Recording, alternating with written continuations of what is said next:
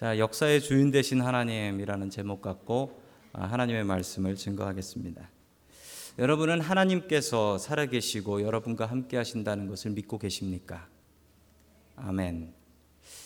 여러분, 그럼 제가 다시 질문 드려보겠습니다. 여러분, 하나님께서 살아계시고 여러분과 항상 함께 하신다는 것을 단 한 번도 의심해 보신 적 없으십니까? 아, 여기에는 아멘 하시기 쉽지 않으실 겁니다. 왜냐하면 목사인 저도 가끔은 의심이 될 때가 있거든요. 우리가 살다 보면 정말 하나님 어디 계신가? 하나님 나와 함께 하시나? 하나님 나한테 관심 있으신가? 이런 좌절의 상황이 있을 때가 있습니다. 여러분 그러나 그 순간은 아주 짧습니다. 짧아야 합니다. 긴 역사를 살펴보면 긴 시간을 놓고 보면 하나님께서 우리와 항상 함께 하신다라는 것을 우리가 부인할 수 없습니다. 1940년부터 1945년까지 독일 아우슈비츠 수용소의 사진입니다. 600만 명이나 되는 유태인들이 이 수용소에서 살해를 당했습니다. 독가스실에서 사람이 죽고 그리고 그 죽은 사람을 가지고 태워서 비누를 만들어서 팔았다라고 합니다. 600만 명 감이 안 오시죠? 유대, 유럽에 살고 있었던 유대인들의 80%가 이 아우슈비츠 수용소에서 살해를 당했습니다. 하나님을 믿던 사람들이었는데 어쩜 이런 일을 당할 수 있었을까? 사람들이 고민하며 괴로워했습니다. 그리고 하나님이 어디 계신가라고 절규하며 죽어가는 사람들이 정말 많았습니다. 여러분 그런데 저 아우슈비츠 수용소가 지금 어떻게 되어 있을까요? 이렇게 되어 있습니다. 관광지가 되었습니다. 관광지. 그래서 수많은 사람들이 저기를 관광하고 그리고 저 관광지에서 또 유태인들은 많은 역사적인 교훈들을 배우고 있다라고 합니다. 여러분, 저 수용소가 운영되던 시절에 그 누구도 저 수용소가 저런 관광지가 될 거라고 생각한 사람은 없었습니다. 저 수용소 안에서 하나님이 살아계시면 어떻게 하나님 믿는 백성한테 이런 일이 있나라고 절규하던 그 사람들 지금은 하나님께서 긴 시간 동안 역사를 통해서 심판하시고 하나님께서 역사의 주인 되신다라는 것을 고백할 수밖에 없습니다. 여러분 잠시 동안은 우리가 하나님을 못 느끼는 순간이 있을 수 있습니다. 그러나 여러분 그건 잠시입니다. 긴 시간을 생각해 보십시오. 아니 더 긴 역사를 생각한다면 하나님께서는 우리를 분명히 사랑하시고 우리의 시간 또한 우리의 역사를 책임져 주시는 하나님이십니다. 여러분, 우리 역사를 책임져 주시는 하나님, 우리가 믿고 의지할 수 있기를 주님의 이름으로 간절히 축원합니다. 아멘. 첫 번째 하나님께서 우리에게 주시는 말씀은 하나님께서 역사를 움직이신다라는 말씀입니다. 하나님께서 역사를 움직이신다. 여러분 역사의 주인은 누구일까요? 사람이 아닙니다. 역사를 놓고 보면 하나님께서 움직이시는 게 너무나 뚜렷이 보여요. 지금 이 순간을 생각하면 하나님 어디 계신가? 이 생각, 이 의문이 들지만 역사를 생각하면 하나님께서 역사를 움직이시는구나. 이거 분명히 인식하고 그리고 인정할 수밖에 없습니다. 자, 오늘 성경 말씀의 주인공은 에스더입니다. 에스더. 여러분, 에스더라는 이름이 참 유명하죠. 미국 사람들 중에도 에스더라는 이름 가지신 분들이 많이 있습니다. 이 에스더가 무슨 뜻이냐면요. 이 페르시아 말입니다. 페르시아 말로 star, 별이라는 뜻입니다. 페르시아 말로 별이라는 뜻을 가진 이름이 바로 이 에스더라는 이름입니다. 미국 이름 중에도 이 에스더라는 이름이 많죠. 이 성경에서 나온 이름 중에 이렇게 사람들이 많이 쓰는 이름은 성경에 아주 예쁘다거나 아주 훌륭하게 성공했다거나 뭐 이런 사람들입니다. 에스더도 역시 그렇죠. 에스더는 정말 그 동화책에 나오는 뭐 신데렐라 같은 이야기가 바로 에스더 이야기입니다. 그런데 여러분이 에스더 이야기의 처음 시작이 너무 이상합니다. 이 1장에 에스더라는 말이 단 한 글자도 나오지 않습니다. 뭐 이런 책이 있나 모르겠습니다. 모든 책들이 그 사람 이름으로 에스더 이렇게 돼 있으면 1절에는 무조건 옛날 옛날 어디에 에스더가 살고 있었다. 이렇게 얘기를 해야 되는데 여러분 이 에스더는 1장에 에스더라는 말이 아예 나오지 않고 역사의 이야기가 나옵니다. 왜 이런 이야기가 나올까요? 자, 우리 계속해서 에스더 1장 1절의 말씀 같이 봅니다. 시작. 아하수에로 왕 때에 있는 일이다. 아하수에로는 인도에서 에티오피아에 이르기까지 127지방을 다스린 왕이다. 아멘. 아하수에로라는 왕이 있습니다. 이 왕은 다른 이름으로 이제 그리스식 이름으로 영어 성경을 보시는 분들은 그 영어 이름으로 보면 완전히 이상한 이름, 이 아하수에로라고 도저히 읽을 수 없는 크세르크스라는 이름이 여러분 저 밑에서 셋째 줄에 보이실 것입니다. 자, 이게 같은 이름입니다. 같은 사람 이름인데 아하수에로는 히브리식 이름이고 크세르크스는 그리스식 이름입니다.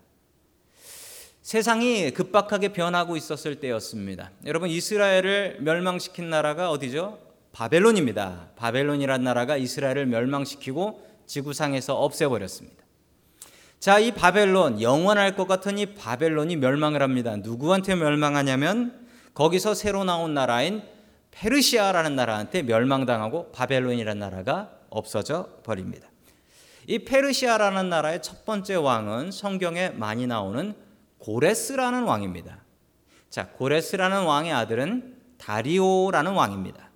그리고 세 번째 왕이 바로 이 아하수에로라는 왕입니다. 즉 페르시아의 세 번째 왕이 이 아하수에로 왕이라는 사람입니다. 여러분 이 세 명의 왕 이름은 잘 기억해 두시기 바랍니다. 성경에 참 많이 나오기 때문입니다. 자, 이 아하수에로가 누구냐면 에스더의 남편이죠. 그런데 여러분 알고 계셨습니까? 얼마 전에 나왔던 영화인 영화 300이라는 영화가 있었어요. 아시나요? 그 스파르타 사람들이 그 배에 어, 그 복근을 자랑하던 그 영화. 그 2탄도 올해 나왔었습니다. 자, 그런데 그 영화 300에 그 에스더의 남편이 나옵니다. 예, 누구로 나오냐면 이 사람으로 나옵니다. 이게 바로 에스더의 남편인데 여러분 저 컬러로 나와 있는 이렇게 하는 이 사람은 그냥 영화에 나쁜 사람으로 나오게 하려고 나온 배우고요. 옆에 그 동전을 보시면은 그 동전에 나와 있는 그림이 바로 그 에스더의 남편인 아하수에로 왕의 얼굴입니다. 역사적인 기록에 보면 저 아하수에로 왕은 키가 크고 잘생겨서 페르시아 군인 중에 단연 최고의 인물이었다라고 이야기를 합니다. 자, 페르시아는 당시에 견제할 나라가 없을 만큼 전 세계에서 가장 큰 나라였습니다. 얼마나 컸냐면 화면에서 보시는 것처럼 저 북아프리카에는 이디오피아에서부터 아시아에는 인도까지 저 큰 나라를 다 지배하고 있었던 나라가 바로 페르시아였습니다. 자, 여러분 지도를 보시면 유럽을 점령을 못했네요. 유럽적으로 보면 유럽 바로 어느 나라까지 가 있습니까? 터키 지나서 저기가 그리스입니다. 그리스. 그리스를 점령하지 못했던 거예요. 자, 그래서 아까 말씀드렸던 고레스라는 왕이 있었고 다리오라는 왕이 있었고 그리고 아하수에로라는 왕이 있었는데 아하수에로 왕의 아버지니 다리오, 다리우스라고 영어로 쓰는데요. 이 왕이 그리스를 점령하고 유럽을 점령하려고 치고 올라갔었습니다. 그래서 그리스 군대, 그리스 중에 그 아테네 군대죠. 아테네 군대하고 어, 전면전으로 한판 지상군이 붙습니다. 그 붙은 곳이 어디냐면 여러분들이 아주 잘 아시는 곳입니다. 마라톤이라는 곳입니다. 마라톤. 자, 여러분 마라톤 전투라고 들어보셨습니까? 혹시 올림픽의 마라톤이라는 경기를 잘 아실 것입니다. 이 마라톤이라는 경기가 어떻게 시작되었냐면 여러분들도 많이 들어보셨을 거예요. 이 다리우스라는 황제가 그리스 군대하고 맞붙기 위해서 이 그리스에 있는 마라톤 평야에서 그리스군 즉 아테네 군과 한판 붙습니다. 자 이렇게 붙었는데 아테네 군이 승리를 하게 되죠. 아테네 군이 승리하고 나서 보니까 이 페르시아 군대가 전체 군대가 자기를 공격한 게 아니라 마라톤에서 지상군이 붙고 그리고 해군은 돌아서 아테네를 향하고 있었다라는 사실을 발견합니다. 그리고서 이 아테네로 돌아가는 길이 지상으로 뛰어가는 길보다 더 길다라는 사실을 발견하고 자기 메신저 전령 중에 가장 발빠른 사람 하나를 42km를 뛰게 합니다. 뛰어서 아테네로 보내서 아테네가 지금 공격당할 위기에 있으니까 전쟁을 준비하라. 라는 메시지를 전하게 되죠. 자, 다리오 황제가 배를 타고 아테네에 가 보니까 벌써 전쟁 준비를 다 하고 있었습니다. 지상군은 마라톤에서 패배했고 벌써 전쟁 준비를 다 한 것을 보고 짐 싸가지고 다시 집으로 돌아가게 됩니다. 이게 바로 그 유명한 마라톤 전투입니다. 여러분 알고 계십니까? 이 페르시아의 후예가 지금 이란입니다. 이란. 요즘 시끄러운 나라죠. 이란인데 그래서 이 페르시아 사람 중에는 단 한 명도 마라톤 선수가 없답니다. 당연히 그렇겠죠. 당연히. 자기 조상이 전쟁에서 진 것을 기념해서 생긴 운동 경기인데 그걸 누가 후손들이 그래서 이런 에피소드도 있었습니다. 1974년 테헤란에서 이제 이란의 수도인 테헤란에서 아시안 게임이 열렸는데 여러분 아시안 게임 맨 마지막은 무조건 뭐죠? 마라톤입니다. 그런데 어떻게 됐을까요? 마라톤을 안 했습니다. 마라톤을 안 했어요. 우리 이란 사람들은 마라톤 하지 않습니다. 그래서 마라톤 없이 아시안 게임을 끝낸 일이 있습니다. 자, 아하수에로 왕의 아버지인 다리오 황제가 이 그리스 사람들하고 전쟁에서 졌던 게 바로 마라톤이었습니다. 자, 계속해서 3절의 말씀 같이 봅니다. 시작. 나를 다스린 지 3년째 되던 해에 모든 총독들과 신하들을 불러서 잔치를 베풀었다.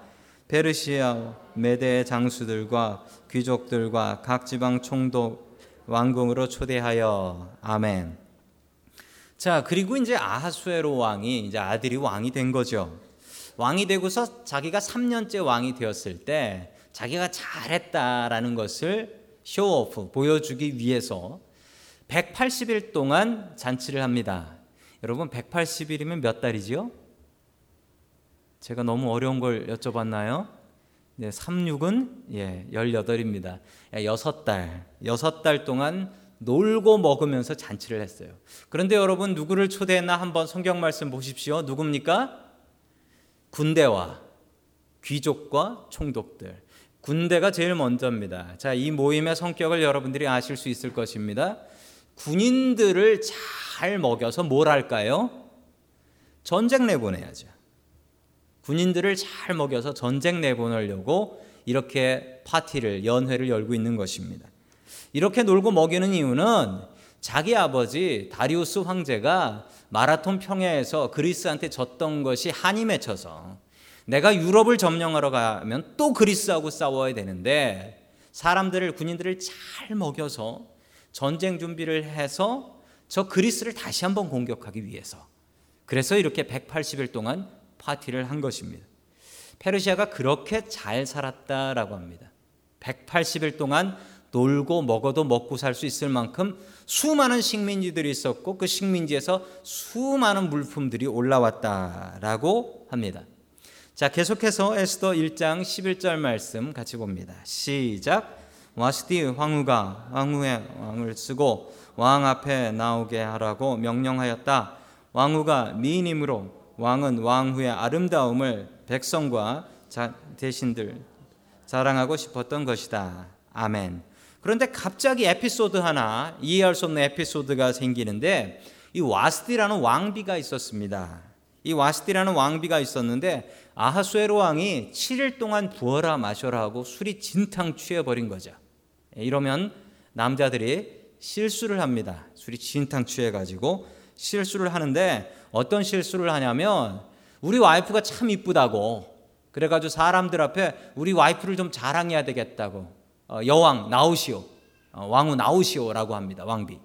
그러니까 이 왕비가 어떻게 했냐면 안 나옵니다. 여러분 이걸 이해하시려면 당시 문화를 좀 이해하셔야 되는데 이 이란이라는 지방은 이슬람 이슬람이 있었고 그 지역 문화는요 남자 여자가 항상 나눠져 있습니다. 심지어 오늘 성경 말씀에 보면 남자 파티 여자 파티가 따로 열렸다라고 합니다. 남자하고 여자는 같이 파티하지 않습니다. 여러분 지금도 그 이슬람 사람들은 남자 여자에 대한 구분이 확실하죠. 미국에서도 보면 그분들은 복장이 달라요. 어디가 다르죠? 차도로 얼굴 가리시고 다니죠. 얼굴 아니면 쓰고 다니시든지 이 이분들은 확실히 그게 달라요. 그런데 남편이 술이 취해 가지고 아무리 왕이라지만 술이 취해 가지고 다 술 취해서 흥청망청하고 있는데 내 와이프 예쁘니까 나와 가지고 쇼 한번 해라. 야, 이게 가능한 일입니까? 이 와스디 왕비가 왕이 실수했다라고 생각하고 술김에 그런 거다 생각해서 안 나가 버립니다.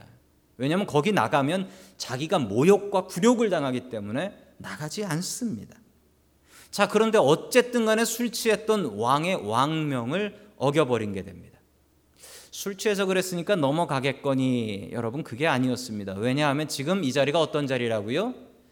그리스의 전쟁 나가기 위해서 내 말 잘 듣고 잘 먹고 잘 먹고 내 말 잘 듣고 그리스 전쟁 가야 되는데 거기 왕비가 안 나와 버린 거예요. 왕이 망신을 당한 겁니다. 백성들이 뭐라고 생각하겠습니까? 당신 집이나 잘 다스리셔. 당신 와이프도 말 안 듣는데 우리 보고 나가서 싸우라고. 이렇게 될 꼴이에요. 그러니까 이 아하수에르 왕도 어쩔 수가 없이 이 와스디라는 왕비를 폐위시켜 쫓아내버려요. 쫓아내버립니다. 그리고 남자들 말을 잘 들으라는 말도 안 되는 칙령을 내려서 선포해 버립니다. 자, 그리고 나서 이 아하수에르 왕이 어떻게 했냐면 나가서 싸웁니다. 벼르고 벼렀던 그리스하고 이 아테네군하고 전쟁을 합니다. 그 전쟁이 그 유명한 1장과 2장 사이에서 벌어지는 일입니다. 자, 그 유명한 살라미스 해전입니다. 저기 지도를 보시면 마라톤 전투가 있었던 마라톤 지역과 그리고 살라미스 해전이 있었던 그 살라미스 바다가 잘 안 보이실 겁니다. 왜 안 보이시냐면 바다하고 아니, 무하고 섬이 너무 좁기 때문에. 즉 여러분 우리 얼마 전에 영화 보신 분들 그 이순신 장군 나오는 영화 보셨죠? 그 영화처럼 아주 물살이 빠른 좁은 곳입니다. 저기서 이 아하수에로 왕이 이 아테네 해군하고 한판 붙는데 이 살라미스 해전인데 그리스 군함 378척이 나갔고요. 근데 그리스 군함이 작았대요. 페르시아 군함은 1200척이 나갔답니다. 그런데 그리스 아, 페르시아 군함은 훨씬 더 크고 튼튼했다라고 합니다.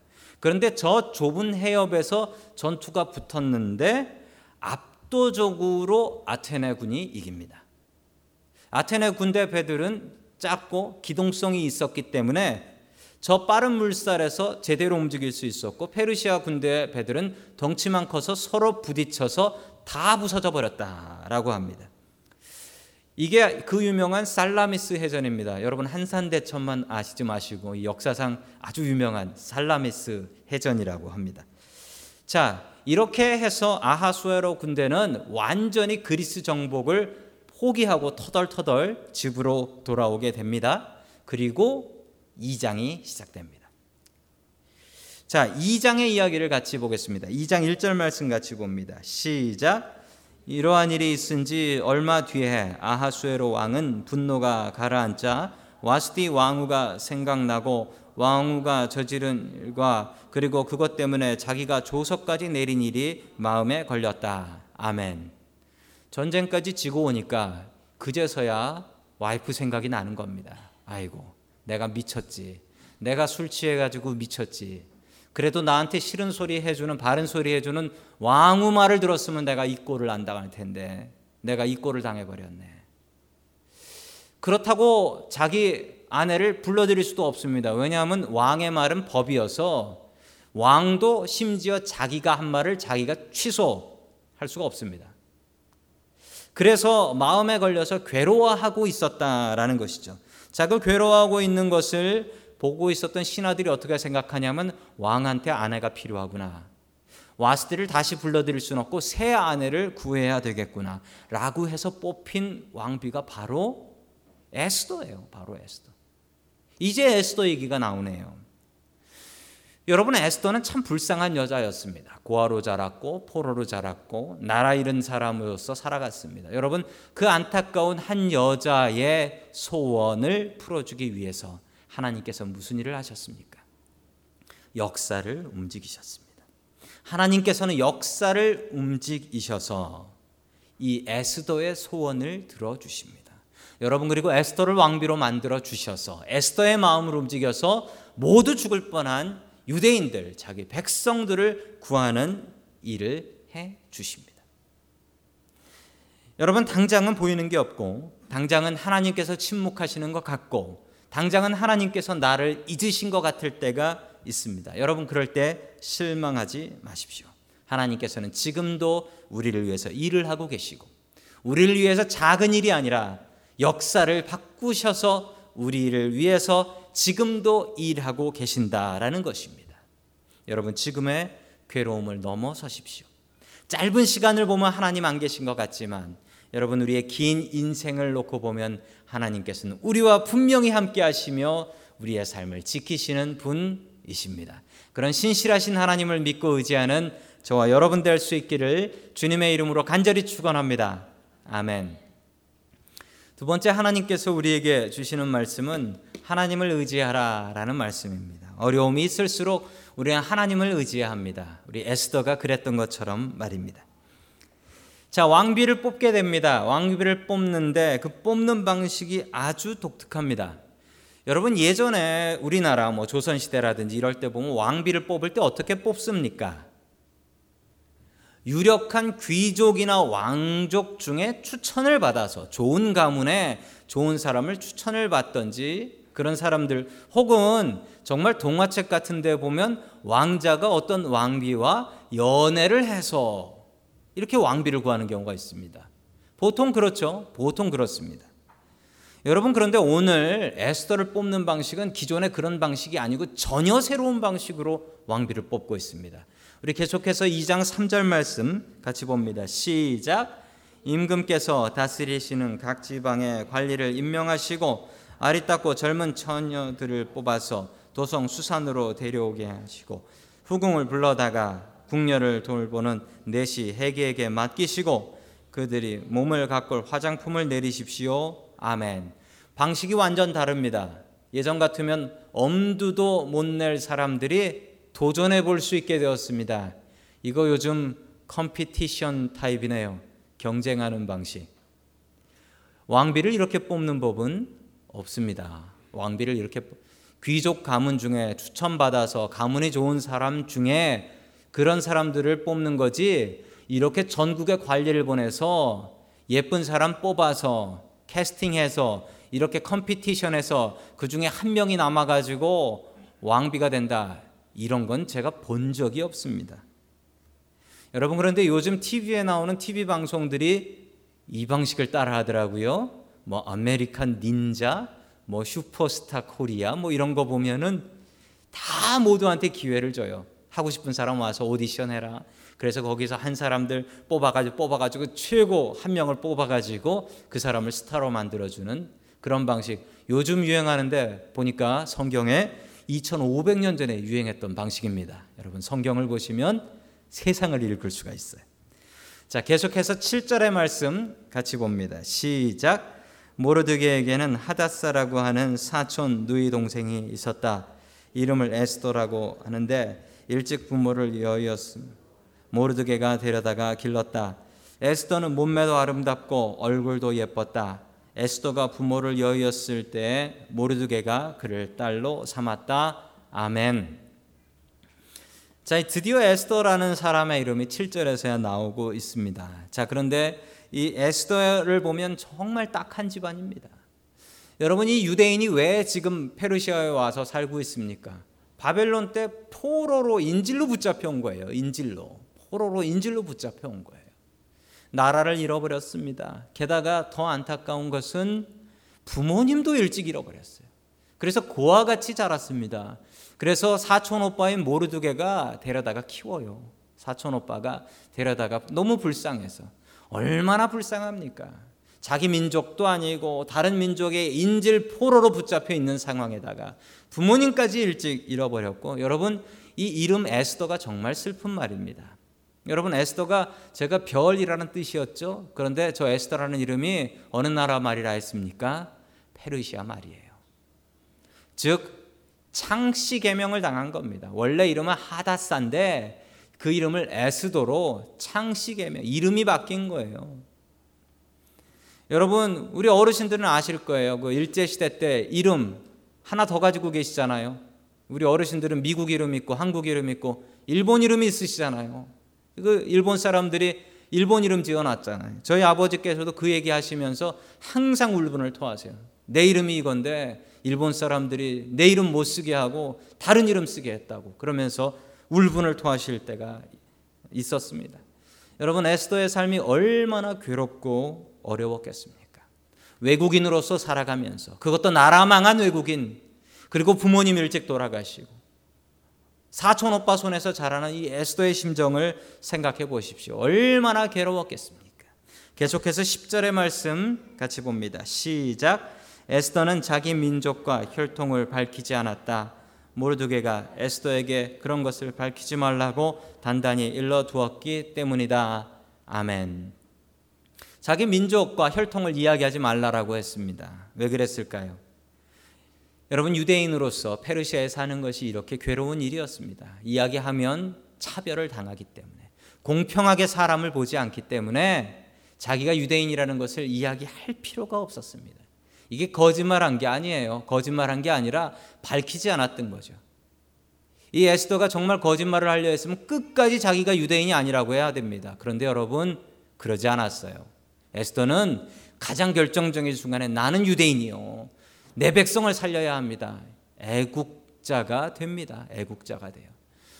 여러분 우리도 애국자가 되어야 합니다. 우리가 이 세상에 살면서 우리가 미국 나와서 살면서 여러분들이 한국 사람이라는 것 자부심 갖고 살아야 되고 내 나라 하나님께서 우리를 한국 사람으로 만들어 주셨으니 이거 어떻게 바꾸겠습니까? 우리 나라 위해서 살고 또 우리나라를 위해서 기도하고 우리나라를 위한 애국자가 우리 에스더 같이 되어야 되겠습니다. 계속해서 14절 말씀 같이 봅니다. 시작. 저녁에 대골로 들어간 처녀가 이튿날 아침에 나오면 후궁들을 맡아보는 왕의 넷이 사가 별궁으로 데리고 갔다. 왕이 그를 좋아하여 특별히 지명하여 부르지 않으면 다시는 왕 앞에 나갈 수가 없었다. 아멘. 이 무슨 얘기냐면요. 왕이 처녀하고 그 경쟁에서 뽑혀서 올라온 처녀하고 하룻밤을 잡니다. 하룻밤을 잤는데 별로 이 처녀가 마음에 들지 않아요. 그러면 다시 부르지 않으면 어떻게 되냐면 별궁, 궁 바깥에 있는 별궁에 데리고 가서 평생 거기서 죽을 때까지 살다가 밖에도 못 나오고 죽는 거예요. 얼마나 잔인합니까? 왕하고 하룻밤 잤기 때문에 어디 나가서 다른 사람하고 결혼도 못 하는 거예요. 평생 거기서 살다가 그렇게 노처녀로 죽어야 하는 게 운명입니다. 여러분 에스더의 입장에서는 얼마나 괴로운 일이겠습니까? 만약 내가 유대인이라는 게 밝혀져서 차별당하면 어떡하나? 내가 만약에 왕, 왕하고 왕하고 하룻밤을 잤는데 왕이 다시는 나를 부르지 않으면 내 인생은 어떻게 되는 건가? 얼마나 두려웠겠습니까? 이렇게 두려울 때 에스더는 더욱더 하나님을 의지했습니다. 다른 것을 의지하지 않았습니다. 우리 계속해서 15절 말씀 같이 봅니다. 시작. 드디어 모르드게의 삼촌 아비하일의 딸 곧 모르드게가 자기 에스더가 왕에게 나아갈 차례가 되었다. 에스더는 돌보는 왕의 내시 헬게가 하라는 대로만 단장하였을 뿐이고 다른 꾸미게는 요구하지 않았다. 그런데도 에스더는 누가 보아도 아리따웠다. 아멘. 에스더는 최소한의 단장만 했는데 누구보다도 아리따웠다라고 하는 것은 요즘 이야기로 하자면 우월한 유전자, 원판이 좋았다라는 이야기가 됩니다. 여러분 그러나 그러나 에스더가 더욱더 가꿨던 것은 그의 외모가 아니라 그의 마음이었습니다. 요즘 외모를 얼마나 중요하게 생각하는지 모릅니다. 여러분 에스더는 외모보다도 마음을 아름답게 가꿨고 아마도 왕은 에스더의 외모가 아름다운 것도 아름다운 것지만 여러분 그 마음이 아름다운 것을 더욱더 보고 감탄했을 것입니다. 여러분 전국에서 예쁜 여자 다 뽑아왔으면 여러분 미스 코리아 뽑을 때 보면 어떻습니까? 제가 1등 될 줄 알았어 하는 사람 있습니까? 아니면 다 이뻐 보입니까? 예쁜 사람들 모아놓으면 다 거기서 거깁니다. 그런데 에스더는 자기가 더욱더 외모가 아름다워 보이려고 힘쓰기보다는 자신의 더욱더 아름다운 아름다운 하나님 의지하는 신앙 끝내는 그 아름다운 마음으로 자기의 목숨 바쳐서 내 백성 구하겠다. 죽으면 죽으리라 내 백성 위해서 하나님 위해서 죽으면 죽겠다. 야 대단한 사람입니다. 여러분 하나님 의지하며 나아갑니다. 여러분 에스더와 같이 하나님 의지하며 나아갈 수 있기를 주님의 이름으로 간절히 축원합니다. 아멘. 제가 지방에서 서울 올라올 때 이야기입니다. 비행기를 타고 올라왔습니다. 비가 억수로 쏟아지는 날 비행기를 타러 공항에 갔습니다. 정말 비행기가 뜰까 싶을 정도로 하늘에 구멍이 난 것처럼 비가 내리고 천둥 벼락까지 쳤습니다. 어떻게 어떻게 비행기를 탔습니다. 그리고 비행기를 타고 비행기가 이륙을 했어요. 그런데 제가 그 구름을 뚫고 하늘 위로 올라가면서 놀라운 체험 하나를 했습니다. 어떤 체험이냐면 그 땅 위는 홍수가 날 것 같이 천둥이 치고 벼락이 치고 비가 그렇게 무섭게 쏟아졌는데 구름을 뚫고 올라가니까 거기엔 해가 나고 있더라고요. 햇살이 비치고 있더라고요. 그때 제가 하나님의 사랑을 깨달았습니다. 저 땅 위에 있을 때는 세상이 끝난 것 같이 그렇게 비가 내렸는데 태양은 저 위에서 반갑게 나를 비추고 있었습니다. 여러분 우리가 삶을 살다 보면 이런 때가 있습니다. 폭풍이 치는 것 같이 하나님 어디 계신가? 어디를 봐도 하나님 안 보이는 것 같고 어디를 봐도 나를 위해 주시는 것 같지 않은 그런 때가 있습니다. 여러분 그런 때도 분명히 하나님께서는 구름 저 뒤편에서 나에게 맑은 햇살을 비춰 주고 계십니다. 짧게 보면 하나님 안 계신 것 같습니다.